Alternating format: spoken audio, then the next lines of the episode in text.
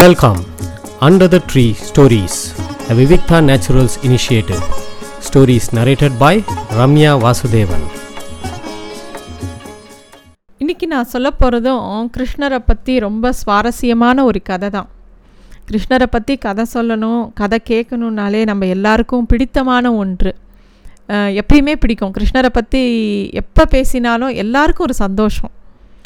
அது கிருஷ்ணரோட வ சின்ன வயசு விஷயமாக இருக்கட்டும் பெருசானவொடனே அவர் பண்ணின விஷயங்களாக இருக்கட்டும் நம்ம மனசு எப்பயுமே உருக்கக்கூடிய தெய்வம் யாருன்னா கிருஷ்ணர் தான்.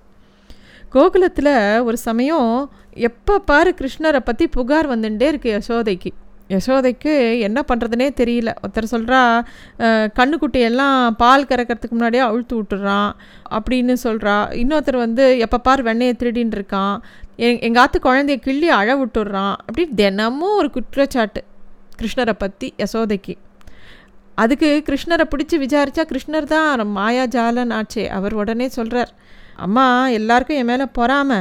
நீ என்கிட்ட ரொம்ப ஆசையாக இருக்கியோனோ அதை பார்க்கறச்ச எல்லாருக்கும் பொறாமையாக இருக்குது அதனால் ஏதாவது நீ என்னை கோச்சிக்கணுங்கிறதுக்காக எதா எல்லாரும் ஏதாவது சொல்லிட்டு போய்ட்றாமா? அப்படின்னு சொல்லி கிருஷ்ணர் சொல்கிறாராம் அதாவது குழ குழந்த கிருஷ்ணர் எவ்வளோ அழகு. அந்த குழந்தை அப்படியே க கண்ணை முழிச்சுட்டு பார்த்து ஏதாவது சொன்னால் அந்த அம்மாவுக்கு எவ்வளோ கோபம் இருந்தாலும் அப்படியே உருகிடும். அதுவும் கிருஷ்ணர் அந்த மாதிரி யசோதையை பார்த்து சொல்லும்போது யசோதை அப்படியே உருகி உருகி போய்ட்றா. அவ்வளோ ஒரு அழகான கண்கள். கன்னத்தில் அப்படி ஒரு குழி விழருது குறும்பு குப்பளிக்கிற முகம். அந்த காற்றுல அலையிற கேசம் இதெல்லாம் பார்க்கறச்ச யாருக்காவது கோவம் வருமா? யசோதைக்கு ஆனால் வருத்தமாக இருக்குது இப்படி இந்த குழந்தை எல்லார் வாயிலையும் விழுந்து புறப்படுறது இதுக்கு என்ன ஆகுமோ? அப்படின்னு சொல்லி எப்போ பாரு கிருஷ்ணரை பற்றினே நினப்பு தான் யசோதைக்கு. ஒரு சமயம் கிருஷ்ணர் வாசலில் நின்றுட்டுருக்கார் அப்போ ஒரு பழக்காரி வரா. வந்து பழம் வாங்கலையோ? பழம்னு அவள் கூவி வித்துன்ருக்கா குழந்த உடனே கூப்பிடுறது. ஒரு பழக்காரிக்கு ஒரு வயசான பழக்காரிக்கு இதை விட என்ன சந்தோஷம்? ஒரு குழந்தை வந்து பழத்தை பழக்காரியை கூட்டவுடனே அவள் நிற்கிறா உடனே அந்த குழந்தை வந்து கிருஷ்ணர் கேட்குறா எனக்கு பழம் வேணும் தருவியா? அப்படின்னு கேட்டவுடனே ஒ- ஒரு மழலையோட ஒரு குழந்தை வந்து நம்மளை பார்த்து பழம் தருவியான்னு கேட்டால் நமக்கே எவ்வளோ ஆசையாக இருக்கும். அதுவும் கிருஷ்ணர் கேட்டால் எவ்வளோ ஆசையாக இருக்கும். அவள் அப்படியே மயங்கி போயிடுறா.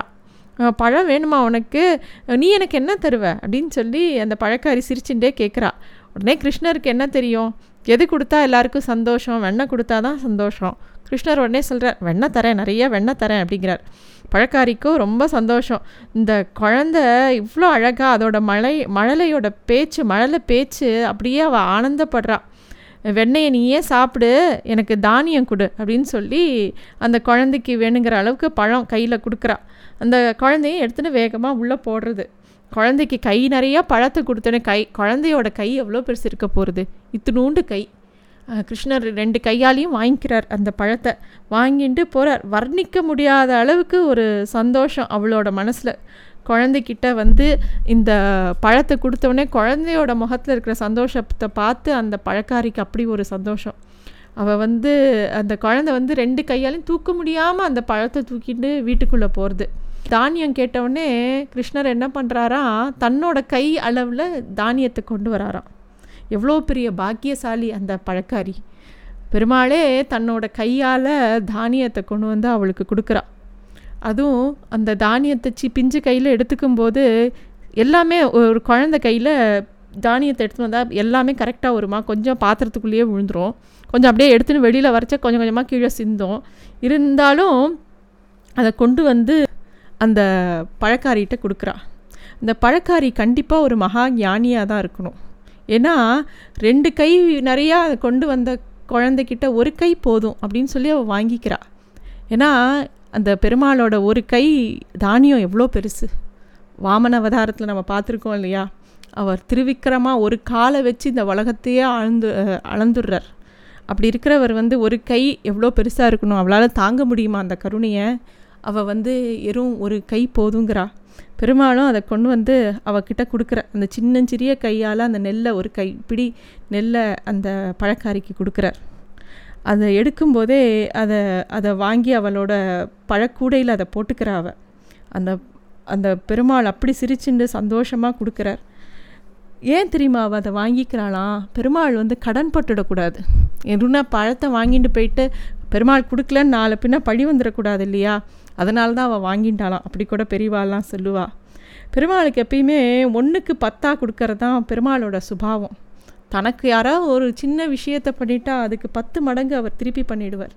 இந்த பழக்காரி வந்து இத்தினோடு பழம் கொடுத்ததுக்கு அவளோட கூட நிறையா நவரத்னங்களாக அறிவித்தான் அவர் சிந்தின அத்தனை நெல்மணியும். அந்த மாதிரி ஒரு அனுபவம் அந்த பழக்காரிக்கு கிடச்சது.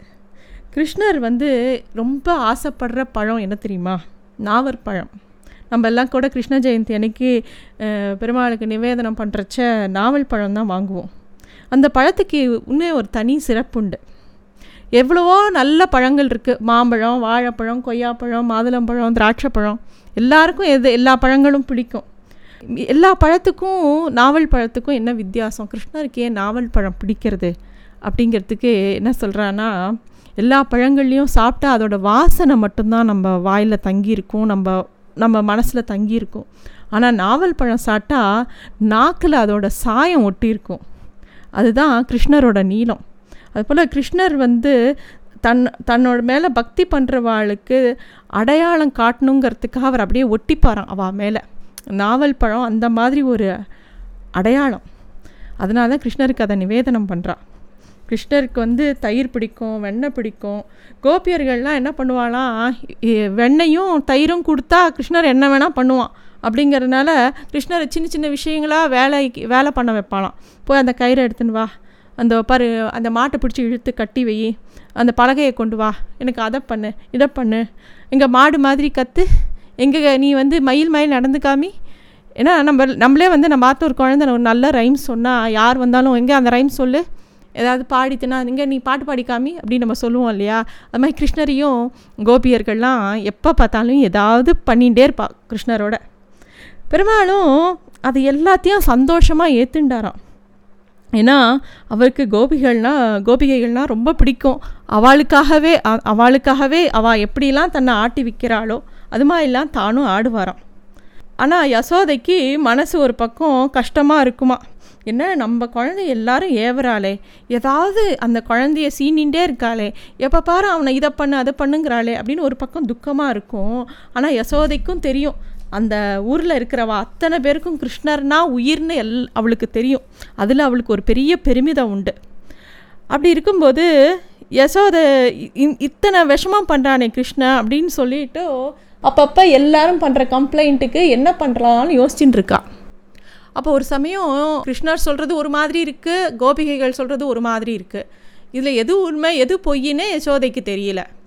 ஒரு சமயம் என்ன ஆகுது ஒரு கோபிகை வரா சத்தம் போடாமல் என் பின்னாடியே வா.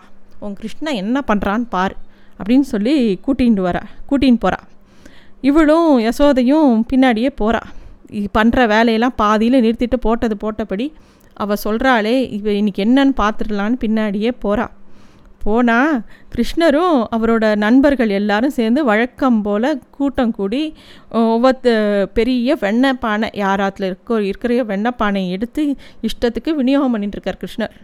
யசோதையும் அந்த கோபிகையும் வந்ததை அவர் கவனிக்கவே இல்லை. ஏண்டா படவா பொய்யா சொல்கிற அப்படின்னு யசோதை கேட்க ஆரம்பிச்சது தான் மாத்திரம். குழந்தைகள் எல்லாம் கிருஷ்ணர் உட்பட கிளம்பி தலை தெறிக்க ஓடி போயிடுறா. அடுத்த நிமிஷம் யாரையும் காணும். யசோதையும் அந்த கோபியும் துரத்தின்னு ஓடுறா. யசோதை கையில் ஒரு கயிறை கட்டி எடுத்துன்னு போகிறா எப்படின்னா இன்றைக்கி கிருஷ்ணரை பிடிச்சா நீ கட்டி வச்சு இன்னைக்கு அவனை விடக்கூடாது. அவனை என்ன பண்ணுறேன் பார். அப்படின்னு பின்னாடியே ஓடுறா. ஓ- பெருமாளும் த கிருஷ்ணர் தலை தெறிக்க ஓடுறார். ஓடி இப்போ அம்மா கிட்ட மாட்டினோம் தொலைஞ்சோம். கொஞ்ச நேரம் கழித்து பார்த்தாலாவது கொஞ்சம் கோவம் குறையும். இப்போ உடனே மாட்டினோன்னே கண்டிப்பாக உரலில் கட்டி போடுவா. இல்லாட்டி திட்டுவா உத கொடுப்பா நம்ம கிளம்பிடலான்னு சொல்லி ஓடுறார். அப்படியே ஓடின்னு இருக்கிறவர் பார்க்குறாரு. பக்கத்தில் யாரோ ஆற்றுல வந்து ஒரு பையன் உட்காண்ட்ருக்கான் என்ன கிருஷ்ணா எங்கே ஓடுற? அப்படின்னு அவன் கே கேட்குறான் திரும்பி பார்த்தா அந்த கிருஷ்ணரோட ரொம்ப க்ளோஸ் ஃப்ரெண்டு ததிபாண்டன் அப்படிங்கிறது தான் அவன் பேர். அவன் வீட்டுக்குள்ளே இருந்து பேசுகிறான் கிருஷ்ணர் வேகமாக அவன் வீட்டுக்குள்ளே நுழைஞ்சிடுறார். நுழைஞ்ச உடனே சொல்கிறார் ததிபாண்டா இப்போ பேசுகிறதுக்கு நேரம் இல்லை. எங்கள் அம்மா என்ன துரத்தின்னு வரா. இப்போ நான் எங்கேயாவது ஒளிஞ்சுக்கணும். அதுக்கு முதல்ல ஏதாவது வழி இருந்தால் சொல்லு. அப்படின்னு கிருஷ்ணர் கேட்குறார் எவ்வளோ பெரிய ஆபத்தான சூழ்நிலேருந்து எவ்வளோ பேரை காப்பாற்றினவனுக்கு தன்னை காப்பாற்றிக்க தெரியாதா?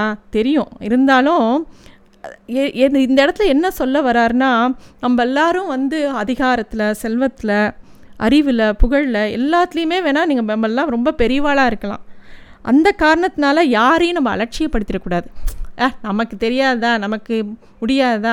இவன் என்னால் நமக்கு என்ன பிரயோஜனம்? அப்படின்னு சொல்லி ஒருத்தரை எளிமை எளிமையாவோ ஒரு சிறுமியாவோ நம்ம ந நினச்சிடக்கூடாதான்.